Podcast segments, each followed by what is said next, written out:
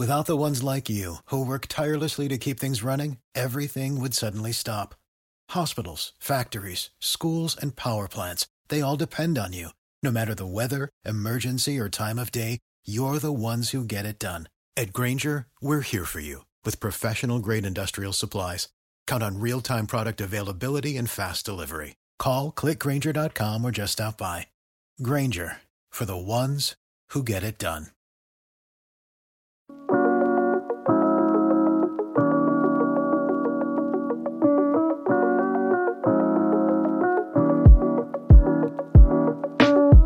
Happened to all of us. Last year, you invested in a player who face planted. He, he bottomed out.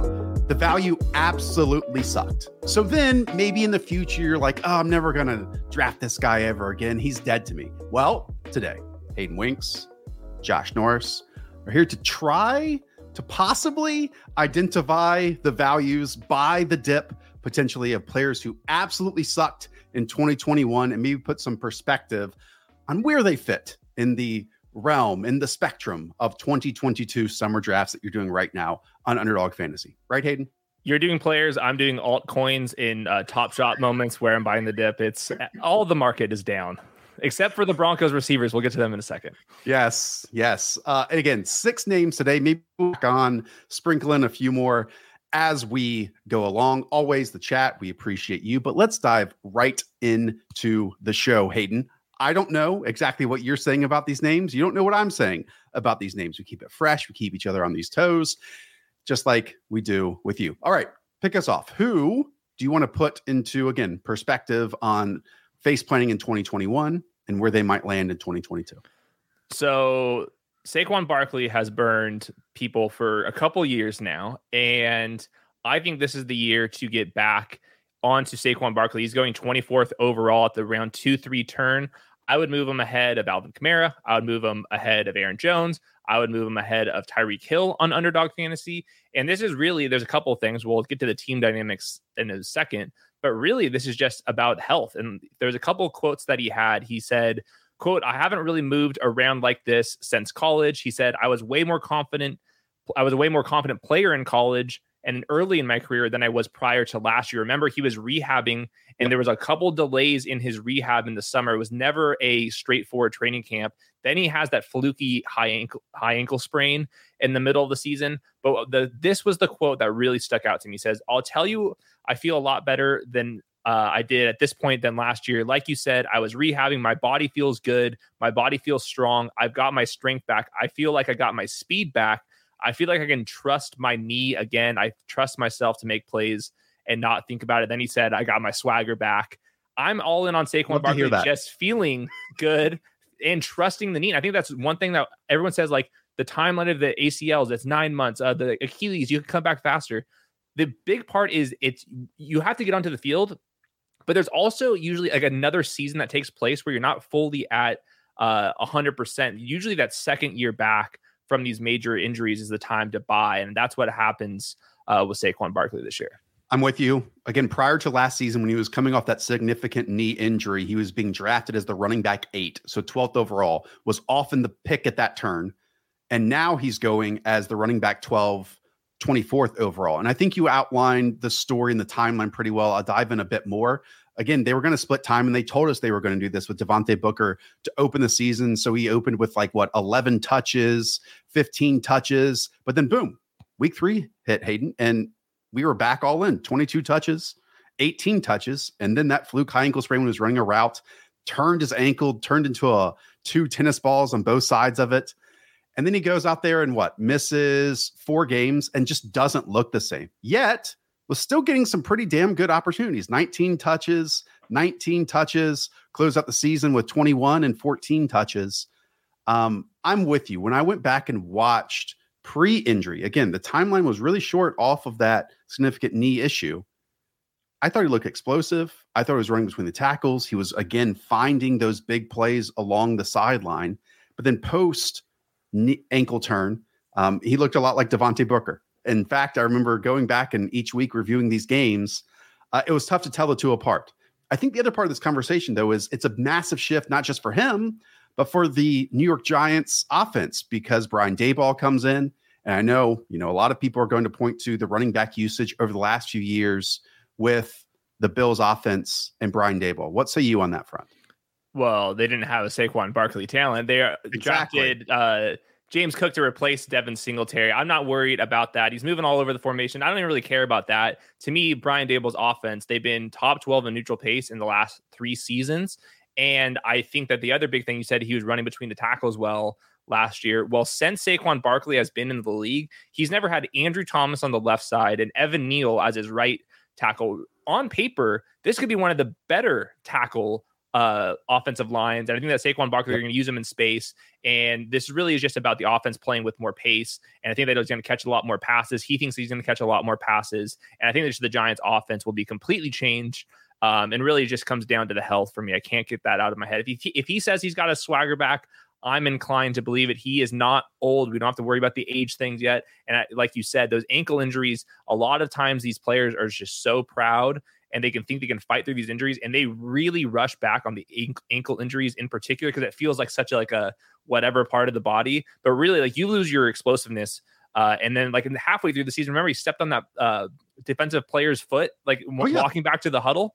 Like i mean come on. Like the guy just couldn't catch a break last year and i think that caused people to completely erase him off the board. So i think that he should be a middle of the second round pick and right now, you can sometimes get him in the third round. If he's sitting on the round two, three turn, I'm basically uh, picking him every single time right now. Yeah, I absolutely love that. A couple more notes this offseason, getting him more involved in the receiving game. As you mentioned, SNY's Ralph Vacchiano reports that Saquon Barkley is, quote, lining up all over the formation and OTAs when the huddle breaks at Giants practice. There's no telling which direction Saquon Barkley would be headed anymore. That's the stuff that we love. Um, and if you think about Brian Daboll, one, while maybe Daniel Jones has some escapability, some athleticism to his game, he's no Josh Allen, especially inside of the 10 and inside of the 20. And Brian Daboll in his past, if you go back to his time at Alabama when they were rich with running backs, he focused the offense around the running back position. Then in Buffalo, you surround and put everything on Josh Allen's shoulders, and then you go from there. Um, this offense should be the same exact way with with Saquon Barkley this season. It's very different. And as you said, the tackle spots, Andrew Thomas turned a corner last year. You bring in Mark Glowinski, you draft Evan Neal, you have some other piece that you can shuffle along the offensive line there. That is so important, so important to rushing success. And Hayden, they didn't bring back Devontae Booker as of this time, and Matt Breida is their second running back on the roster at this point. To me, all the chips are shoved into the corner of Saquon Barkley on the table and 24th overall at that spot. Ooh, absolutely love that. When he's going around, maybe some of the, the other running backs we're going to talk about here in a moment. Should we talk about the week 17 correlation? Is there any teammates that you're eyeing on the Giants here? Well, after such a great career in Detroit, we know that Dave Gettleman paid Kenny Golladay very, very handsomely. And uh, what he gave him last year in his first year in New York, not that great. 14 games, 76 targets, 37 receptions, 521 yards, and a big fat zero touchdowns. Okay, rewind. He closed last draft cycle as the 80th overall player. And it part of that was there were concerns, Hayden. Like he fit in the bucket of wide receivers that switch teams in free agency. And we know that bucket doesn't elicit a lot of excitement. There's been a lot of failures in there because their best season was kind of their last season. Well, actually, his last season in Detroit, he what played five games, got hurt, then kind of just walked into free agency and set out the rest of the season. Um, so now he has dropped from again wide receiver 37 to close 2021 drafts to now wide receiver 57 in 2022 drafts. You can do right now in Underdog Fantasy, 120th overall. He'll be 29 years old this year. Um, the biggest difference to me in when I saw his game last year with the Giants, and we just talked about how miserable it was from the play callers, Jason Garrett, Freddie Kitchens, the offensive line, to the quarterback play, to where he was in Detroit, Hayden, is the differences in targets. I mean, 50% of his targets last year were from 10 to 19 yards. That's great. I mean, he's definitely an intermediate to downfield wide receiver, but the deeper portions just weren't there last year. Just 19% of his targets traveled 20 plus yards last season. Compare that to his great year, I believe it was 2019 in Detroit. 33% deep, 33% in the middle, 33% short. So getting those opportunities where he can go up and win in one-on-one situations, win in contested situations, I guarantee you Brian Daboll is going to try to script that up a little bit more. And with the protection that Daniel Jones should have in comparison to previous years, maybe that is more in the realm of possibility and outcomes here for Kenny Golladay in 2022 more time because the offensive line's better, better play calling just in general. They won't be punting it. They won't be taking those knees. Remember the knees on uh, before punting yes. it? That was, I mean, a complete disaster last year. And so I think all that's actually going to open up for more touchdowns. He is a better and best ball candidate. Last year, he scored 3.5 fewer touchdowns than expected, according to my model. That was the fourth biggest. Now he's the fourth biggest regression candidate among any wide receiver. And I think the other big part of this is I like where he's going in the drafts because if you're looking to stack him with Daniel Jones later on, which I think that we're kind of buying this offense at cost. The other thing is just the wide receiver 50s right now. And here are the names Rough. that he's going. Christian Watson, Michael Gallup, Rondale Moore, Jameson Williams, Tim Patrick, Jarvis Landry, Mecole Hardman, Jamison Crowder. Like to me, those are that is a rough, rough, rough group of wide receivers.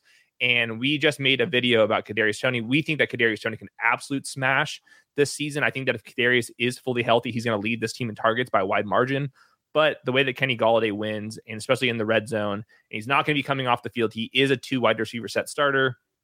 I think that you can say you're drafting him as a wide receiver five right now, and he can probably give you like wide receiver four spiked weeks. Yeah. Um, and you can just make it a very easy bet on the Giants at any part of the draft. Not saying it's a free square because nothing's a free square around, you know, pick 120 that we're talking about. But the range of outcomes is there for Kenny Golladay to be the best wide receiver on the Giants this year, if that means Kadarius Toney is on the field or not. Like that is within the range of outcomes. And so many of his routes last year were inside breaking routes. You know, you had skinny posts, you had slants, you had deep ends, you had dig patterns, and that required a lot of anticipation from the quarterback because at the end of the day, Kenny Golladay is not a separator among a bunch of these wide receivers. He's someone who's kind of going to post up, and then when he creates that sliver on his own, boom, the ball needs to be there, and he can make up for some of the inaccuracies uh, with with the quarterback he he is attached to. I would ex- expect to see like a few more outside the numbers. And again, those 20, 30, 40 yard patterns instead of 14, 16 yard patterns. Um, that again should be a section in the playbook here. And yeah, just the names at wide receiver that you mentioned. Look, I, I like Tim Patrick. The other names, not really Tough. Getting me going. And I don't want to overrate the Giants and what they could be because I actually think a lot of people are going to be doing that this offseason. But the phrase you used, at cost, at cost, this might be a quote unquote stack that pays off for where all these pieces are going for sure. And go and watch that Kadarius Toney video if you haven't, because Ooh. we just made the case for Kenny Golladay and we made one for Kadarius Toney, and I bet one of them hits this year. And I think this is also a, a, maybe a bet against Sterling Shepard. I, both of us like Sterling Shepard's game, but he popped his Achilles a little bit older, and I think he popped it like basically around Christmas. I don't think he's going to be ready to start the season. I was reading some reports that Darius Slayton is isn't even like starting right now, like that he's running with the twos. It seems like that nothing coaching staff, end. nothing at tight end this year. So I do think it's going to be Wan'Dale Robinson, who I think you and I think is okay, but in a yeah. very niche role. I think that's just going to be Kadarius Toney and Kenny Golladay, seeing what they can get out of them. And then any third option in the passing game is probably Saquon Barkley. After that, I'm not expecting a whole lot. It's going to be Sterling Shepard versus Wan'Dale Robinson in a mini slot role. And that's why I think that we go back to Saquon Barkley, probably going to catch a lot of passes this year because the defense, all by the way, also is probably going to be pretty bad. They have no secondary right now. Yeah, and just to rewind, where Saquon Barkley is going, I really like Nick Chubb. I'll talk about every single show and where he's being drafted right now, 26th overall. But again, that range, it's Tee Higgins, AJ Brown, Javonte Williams. If we get the Saquon Barkley of old, again, range of outcomes, it's 100% there, and the opportunity is 100% there. That's going to be a tremendous value. Yep, where that totally is. agree. And one final time, the Wan'Dale Robinson pick is not an indictment on Kadarius Toney they almost certainly are going to play two very different positions on this team, but go check out that entire video. Okay, two names down, four to go. Who's up next? This is just the Broncos wide receivers in general here, and they're going 38th overall, Courtland Sutton, and Jerry Jeudy is going 42nd overall. And this is a situation where I'm very conflicted because obviously they add Russell Wilson, but last year, I'm gonna I'm gonna pull up their splits in a second they were legitimately averaging like seven points per game, Courtland Sutton and Jerry Jeudy. And if you look at just how uh, teammates uh, uh, draw targets, yards per route run, all of that stuff, it really matters who else are your teammates. And Courtland Sutton has never been a fantasy relevant player with Jerry Jeudy. And Jerry Jeudy, you can say the same thing. He hasn't been a fantasy relevant player with Courtland Sutton. I think part of the reason why that's the case, the quarterback play was awful. And obviously, that is not a part of the equation at this point. But they use their tight end. They have two good running backs. Tim Patrick, I think we think is better than expected. And they have KJ Hamler too. So to me, it's just, I don't see how both of them could pay off this price tag. Maybe one gets hurt and the other pops off. Maybe Courtland Sutton's just so much better than uh, Jerry Jeudy. But look at just like last year, for example, Tyler Lockett was the 42nd overall player. DK Metcalf was the 49th overall player. Uh, with Russ playing about half the season, but they didn't have who was their third target in that offense. It was like Will Dissly. You know, like we're adding more competition here, and this would be paying, or uh, they would have to pay off better than T- DK Metcalf and Tyler Lockett. And the odds that Courtland Sutton is better than DK Metcalf are slim. And I would probably say the same thing about Jerry Jeudy and Tyler Lockett. So I don't know which one I'm fading and which one I'm buying, or if I'm the answer is neither, or if it's just in stacks. But there's a lot of things going on in this Broncos wide receiver, and the price tags are only going up. Correct. And they're only going up because of the week 17 correlation that they potentially have too. Um, this isn't necessarily a conversation on the individual talents because I want to dive into that a much deeper level. But it is shocking where both of these names, as you outlined, could be considered face plants from last season. Jerry Jeudy was the wide receiver 25, 50th overall. Then Hayden, he puts out in an injury riddled season 38 catches for 467 yards. Okay. Now he's going as the wide receiver 20, 43rd overall. Courtland Sutton last year in drafts, coming off that knee issue when he had that, you know, knee brace and kind of was hobbling throughout training camp, wide receiver 34. And now he's being drafted as the wide receiver 18. So this is like Russell Wilson's the big deodorant. And maybe he is, you know, but it's a new play caller coming obviously from the Green Bay Packers system. But at the end of the day, Russell Wilson can't run every single offense. You know, Russell Wilson's going to run a very similar offense, in my opinion, to the passing oriented one that he had during that time with Seattle. Lots of moonshots, lots of deep balls. Middle of the field is still very, very skeptical, and the quick game is not his favorite. I don't know how both of these, along with Tim Patrick, along with Alberto, can all pay off. I think one does, but sitting here on what June 14th, can't tell you which one it is. Can't do it. Yeah. And that that's that is terrifying to me when we're talking about the wide receiver 20 and wide receiver 18 right now. The Broncos reporters and analysts, they are all basically around the consensus that Courtland Sutton is the true one here. And Could if be. you look back at Jerry Jeudy last year, there were some times where he wasn't playing in two wide receiver sets, that he was getting a little bit more pigeonholed as a slot only receiver. So I think I would go Courtland Sutton. Apparently he's at full health, but I think I want to bring back the one point that you said about why their ADPs have climbed so much. And basically, it's they're getting to the point in best ball right now where the Travis Kelce and Patrick Mahomes teams are being drafted 10th, 11th, 12th out of those spots. And to correlate them, you're getting Jerry Jeudy and Courtland Sutton onto that side. So that's why they've climbed up so much. But meanwhile, uh, like just like from last middle of last month, uh, Courtland Sutton's moved up 14 spots. Jerry Jeudy's moved up eight spots. Tim Patrick's moved up 12 spots. KJ Hamler's also up 11 spots. Russell Wilson's ADP has dropped. So you can't just tell me that the, we think the offense is better.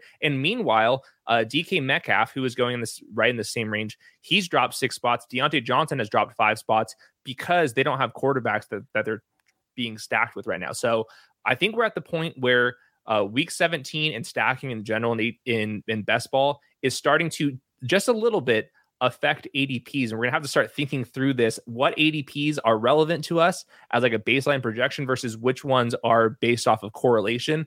And I think that right now, Courtland Sutton and Jerry Jeudy's ADP has climbed maybe even just one round, but that one round really matters at the beginning parts of the draft.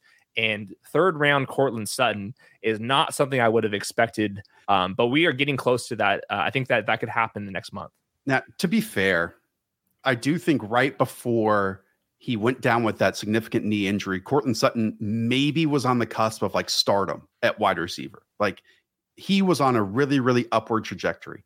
Um, I've seen that now he is practicing playing without that knee brace, and hopefully it does hit because those vertical shots can really, really, really pay off. And I also want to reiterate that I said a pass oriented offense in Seattle. I meant when they were allowing Russ to cook in those moments when he played hero ball. And actually, from watching, 34 years old, a little less hero ball is successful in that style than it was when he was 26 years old. Let's put it that way.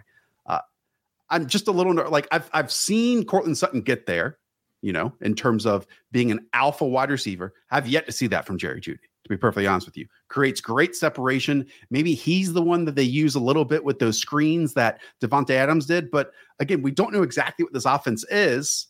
And Russ and, and Aaron Rodgers are very different types, like oh, drastically oh, way different. different. types. Opposite ends, complete opposite ends. So if you tailor your offense to one player, it's the quarterback. And again, I, I bet it's a lot of the similarities we got from the passing elements of the Seattle system and we're probably not going to really see how it works until week one. You know, it's going to be kind of unanswerable questions here, other than the pecking order. And if we we truly might get those two wide receiver sets of Courtland Sutton and Tim Patrick. And so maybe if you want to tail tail on to this, Tim Patrick is the one who's at a value of that.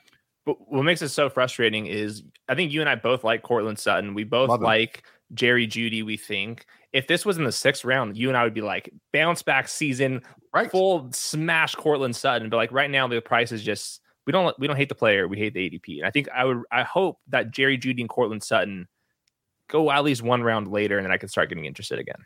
And when you always want to keep week 17 correlation in mind when it's reference to ADP, what about when that ADP shifts as you mentioned, because so many people are thinking of week 17 correlation. So maybe the ADP isn't as accurate as it was previously. Just a thought. Okay.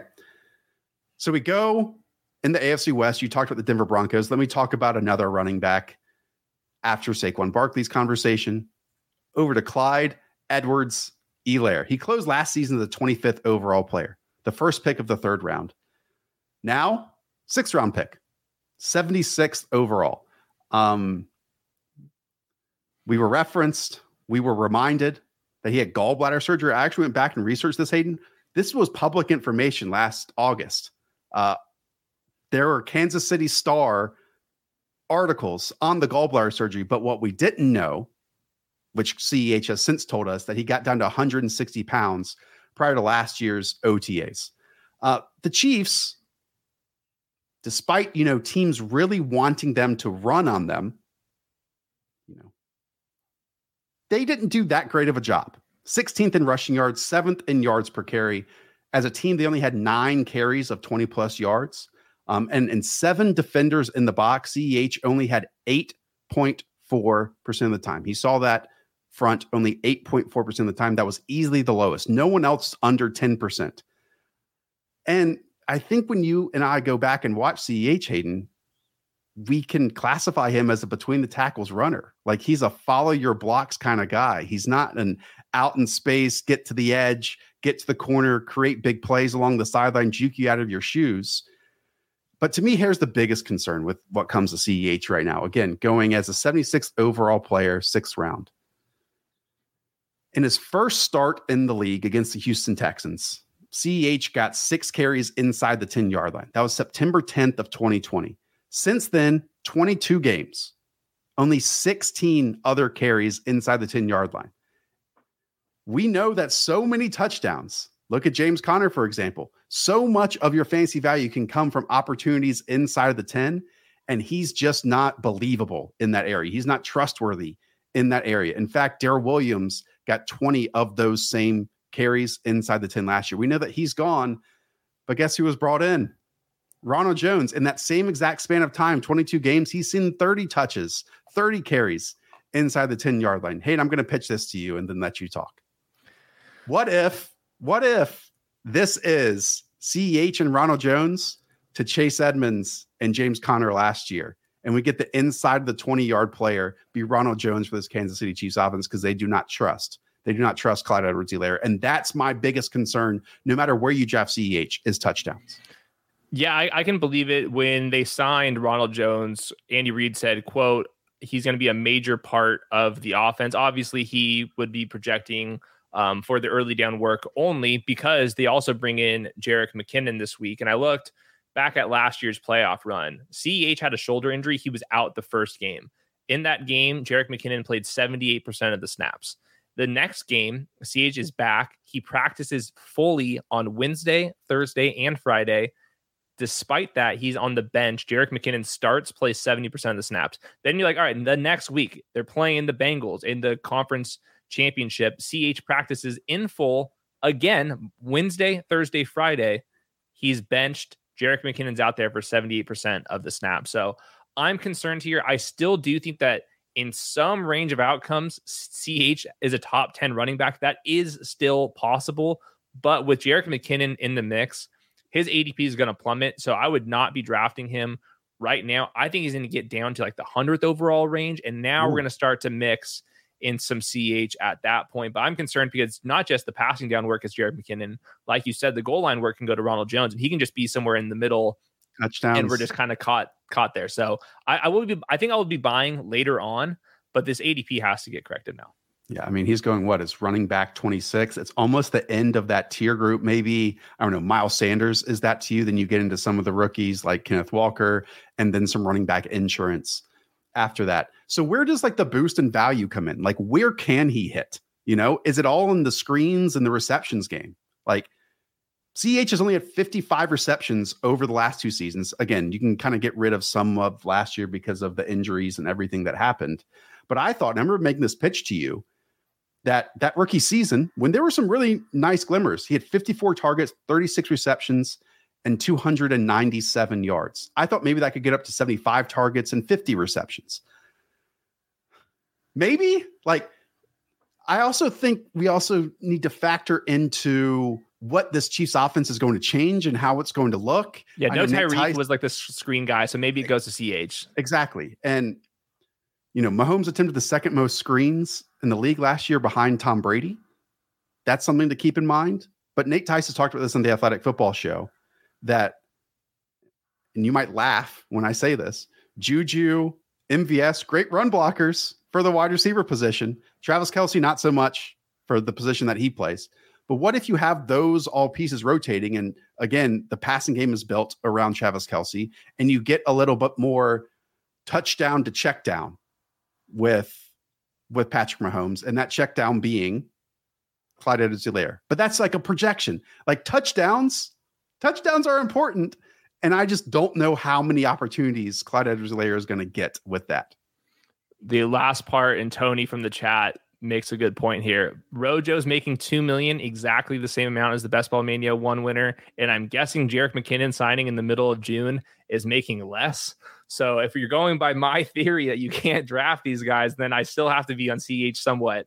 But either way, the, the ADP is going to drop on CH, and then we can have the discussion: has it dropped too far, just uh, enough, all that stuff. But it sounds like you just want to say that Ron, you'd rather have Ronald Jones and CH. No, no, no, no. Close I, to that or not? I, I don't know if I want either of them because I, I mean I've never been a Ronald Jones guy. It's pretty clear. Like he is a he's a tell when he's out there. You know, CH isn't a tell, but then he also again might not be trusted inside the 10 for those. Just draft MVS at 100th overall. Exactly. Exactly. And like teams were giving the Chiefs room to run last year, and they've heavily invested in offensive line over the last two off seasons. That should work. So maybe, and I would bet that Clyde Edwards-Helaire is the leading rusher on this team, and his style of running is so different than maybe the perception of him because of his build. He's like a power rusher. He's a bowling ball in between tackles, but he doesn't really break that many tackles. I, I don't know. I don't know what to do. And it sucks because I, I want a piece of this, but where we're sitting right now, I will never ever get over the possibilities of, oh yeah, he might rush for 60 yards, but then Rojo gets the ball within three. If this advice has helped you out, Please subscribe, like, comment below. That's the crystal I'm just trying to analysis. put in perspective. Do you think I have I'm no idea? Anything? No, I have no idea what to do yet. I know it's, it's tough. Let's move on. it's move real on. Tough. Let's move on. Okay, we got two more. Hit us with your last one. I am very confident in this. Tyler Boyd is going too late. It's as simple as that. He's currently going 110th overall. I would rather have him than Skyy Moore straight up. I'd rather have him over Robert Woods, over Garrett Wilson. And the biggest reason why is last year we ended up bullying the Bengals into being a super high neutral pass rate team. True. and the earlier parts of the season, they were running the ball too much, and Tyler Boyd was being kind of uh, phased out of the offense. He wasn't getting enough volume. This year, with Joe Burrow's offensive line better, after they just made this damn Super Bowl, ever heard of it? Uh, I think that they're going to pass the ball more. And even if they didn't, I think Tyler Boyd would pay off this ADP just straight up.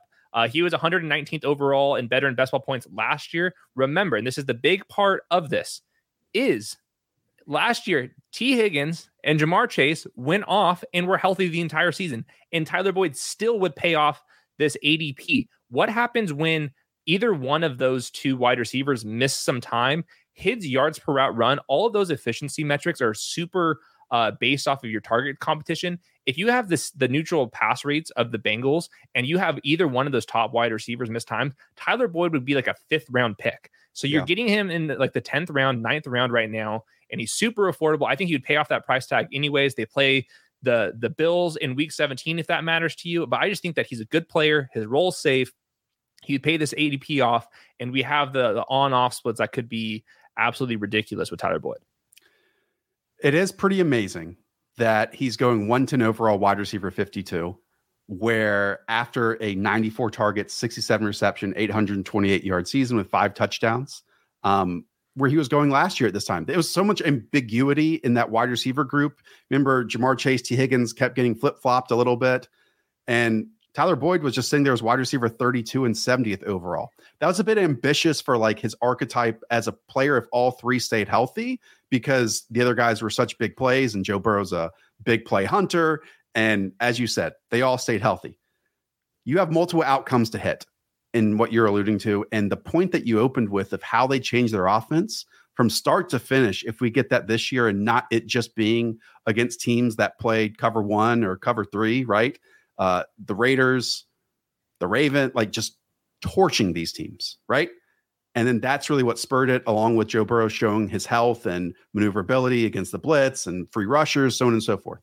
A start to finish season for Tyler Boyd, maybe it gets him back to the 110, 120 targets, even without talking uh, injuries to any of the other peers that he has on that team. I, am with you with with Tyler Boyd as, as being a really, really good value right now in sixth round. Yep, we're talking about Josh Palmer and some of these other wide receiver threes on offenses that are pretty good, and we like them. We like we don't know if Josh Palmer's good. We know that Tyler Boyd could play, so yeah, he's he's an auto pick down that way. Yeah, sorry, not sixth round, one ten overall. That's around after rookies Chris Olave and Garrett Wilson, who both might truly be the third pass catching options on their team. Uh, Chase Claypool, Robert Woods. He's one spot ahead of Christian Watson right now. We've already had that conversation. Michael Gallup, Rondale Moore. I'll buy into the really good quarterback and the really good passing offense there for sure. Okay. I'll close it out with uh, a man who has like been totally forgotten, who just a couple years ago in 2019 was the overall wide receiver one.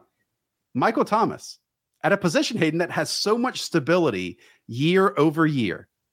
So again, the wide receiver one, drafted as the wide receiver one. Now the wide receiver 34 70th overall, Michael Thomas is going. So let's tell a little story. He rolls the ankle on that final play in week one in 2020. He misses six games. He comes back, has three games in like a five or six period span of 80 plus yards.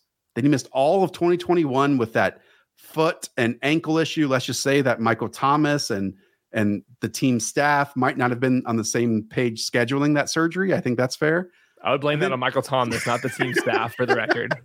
And then he released his own statement on November 3rd that he had another setback and that he's going to miss the remainder of the year. He didn't play at all in 2021. In that span of time in 2021, Jameis Winston averaged just 21 passing attempts in that opening four games.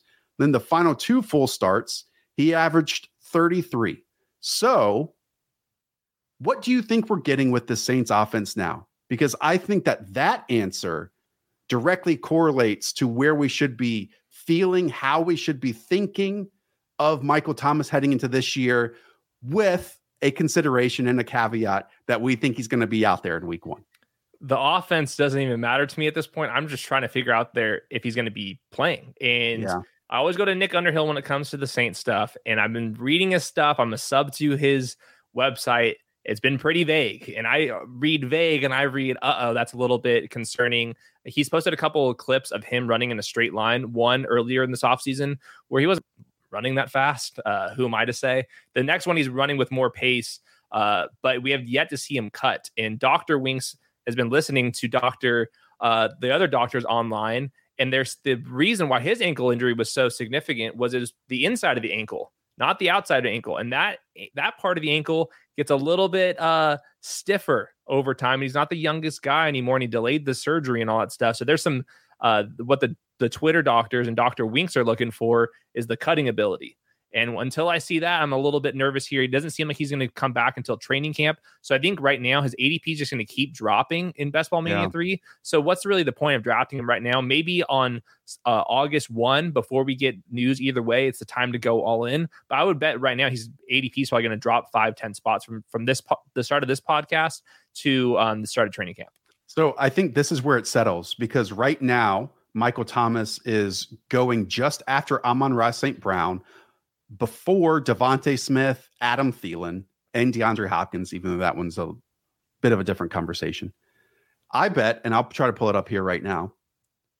I bet he settles in at 86th overall after Christian Kirk. Okay. That that little range makes sense to me after the Treylon Burks, which he's probably going to drop to, and Brandon Aiyuk, because then you get like the Skyy Moores, the Tyler Lockett's, the Allen Lazards of the world. I could see Michael Thomas fitting in there. And you mentioned some news items. Let me follow in a few more. Back in February, it, it was announced that Michael Thomas would be back with the Saints, that he was reportedly in New York, even in February, Hayden, getting weekly treatments on his foot. Then, also in February, restructured contract, getting paid a boatload of guaranteed money this year, a good amount next year as well. In May, quote, there's still a few hurdles that we have got to climb with any of our guys that had injuries that they're trying to get back from. That's head coach Dennis Allen when asked directly about Michael Thomas. And then today, the great Nick Underhill, Michael Thomas was watching practice wearing his own jersey on the sideline. There's zero positive buzz here. But with how the Saints have structured their offseason, this is not a rebuild. This is we are a win now mode. Going and getting Chris Olave, Jarvis Landry, Tyrann Mathieu, continuing to invest in the offensive line. In their brain, the only way for them to be as good as possible this year, it's with Michael Thomas on the field, you know? Or else it's all kind of not for lost or for not, but they're going to be far worse if he's sitting there on the sideline. That's for sure. And who knows? We can get to training camp. He's full participant. Alvin Kamara gets suspended for six games. And then all of a sudden, Michael Thomas goes back up to the 50. So I think just right now, I think his ADP is going to drop. So why draft him right now? Draft him in like towards the middle, late part of July when his ADP drops and get your exposure there. Because I, I, I'm with you. If, if he's fully healthy, this offense really needs him. And they're all in, and he's he's happy to be a part of the Saints. We could not say that last year. It seems like they have worked things out uh, between him and his contract and whoever else would needed to be involved with that. And uh, he's he's out there and he's participating with the team, just not on the field yet. And so it's a question mark. Bit of a galaxy brain thought too. Uh, the team just brought in David Johnson. I missed that. Had to find it today. Uh, does that indicate anything with potential Alvin Kamara suspension? And if that's the case, could we see a little bit more? And I didn't even get your opinion on this. Like, where do you think the the Saints settle for for passing, you know, because again, it was pretty drastic in the first four games, as I alluded to, 22 attempts versus 33 attempts in Jameis's last two starts, because now comfort and the play caller, obviously Sean Payton is gone, but they just elevate someone in that role. He has a better understanding of Jameis Winston. And so they might actually allow him to try things, test things, make a few mistakes. Because we saw even in those games that he only attempted 22 passes uh, he still had one or two moments each and every one where he lost his head, chicken with his head cut off, and made some dumb decisions. They'll probably be like 20th in pass attempts or something like that. I think it's going to depend on Alvin Kamara. They tried, I forget who it was, might have been like uh, Sony Michel or somebody. They tried to so- sign one of these other backs like a month ago and were not able to do it. And then it seems like they're going to be able to come to terms with David Johnson, who's out there on a tryout. Um, I'm prepping for a suspension. It's not a lock though for Alvin Kamara, and I think that's going to be a huge part of our evaluation of the Saints. Yeah, and quickly, I mentioned that back in 2019, Al, uh, excuse me, Michael Thomas was the wide receiver one overall, wide receiver two, and wide receiver three that year in fantasy points per game. Mike Evans and Chris Godwin attached to multiple, let's just put it that way, interception, Jameis Winston. Those I think the they embrace years. him. I think they embrace him a little bit more this year rather than restrain him a little bit, if that makes sense. Just yep. live live with the roller just coaster. Go for it. You're all in, just go for it. Live with the roller coaster. Okay. I think that does it. I mean, we could have thrown in names like Robbie Anderson, like Terrace Marshall. These are like some real face planters, but we kind of want to focus on the t- top portion of the drafts because there's a lot of names like that in the deeper portions. Nico Collins is an example. I wouldn't quite give up on a name like that because we know that the Tex the Texans were a disaster last year, and it seems a bit more stable. And I'm really excited actually what Pep Hamilton can do with uh, with that offense give me give me Robbie Anderson. The retirement thing, the Galaxy brain about the retirement uh, tweet from Robbie Anderson. This happened right before the Baker Mayfield reports that they might be linked again. Remember, Robbie Anderson was the one that was saying that we can't have Baker. Maybe he was like, if you sign Baker, I'm retiring. And then his agent was like, dude, shut up and go out there and play because you're under contract. And they give him, he's getting paid pretty well this year. So, so draft Robbie Anderson. He's the perfect person for uh, a Bucs uh, Week 17 bring back if if you allow it. And Raheem Mostert was another one we could have potentially done at running back 57, obviously at a different team. I'm not going to say it on this show. I'll say it for another one.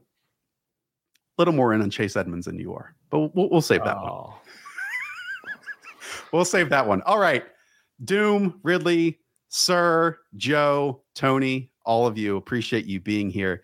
Thanks to everyone. If it's the first show you've ever had, one, go play on Underdog Fantasy right now. Don't wait until September or August to do your drafts. Use promo code the show. If you put in 10 bucks, we'll give you 10 bucks.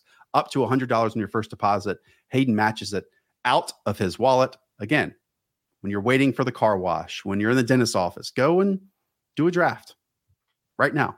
You'll enjoy it. Once you do one, you'll want to do more. And like and subscribe on the channel. Okay. For Hayden, I'm Josh. We'll be back here Thursday, 3 o'clock Eastern. Up the villa Talk to y'all soon.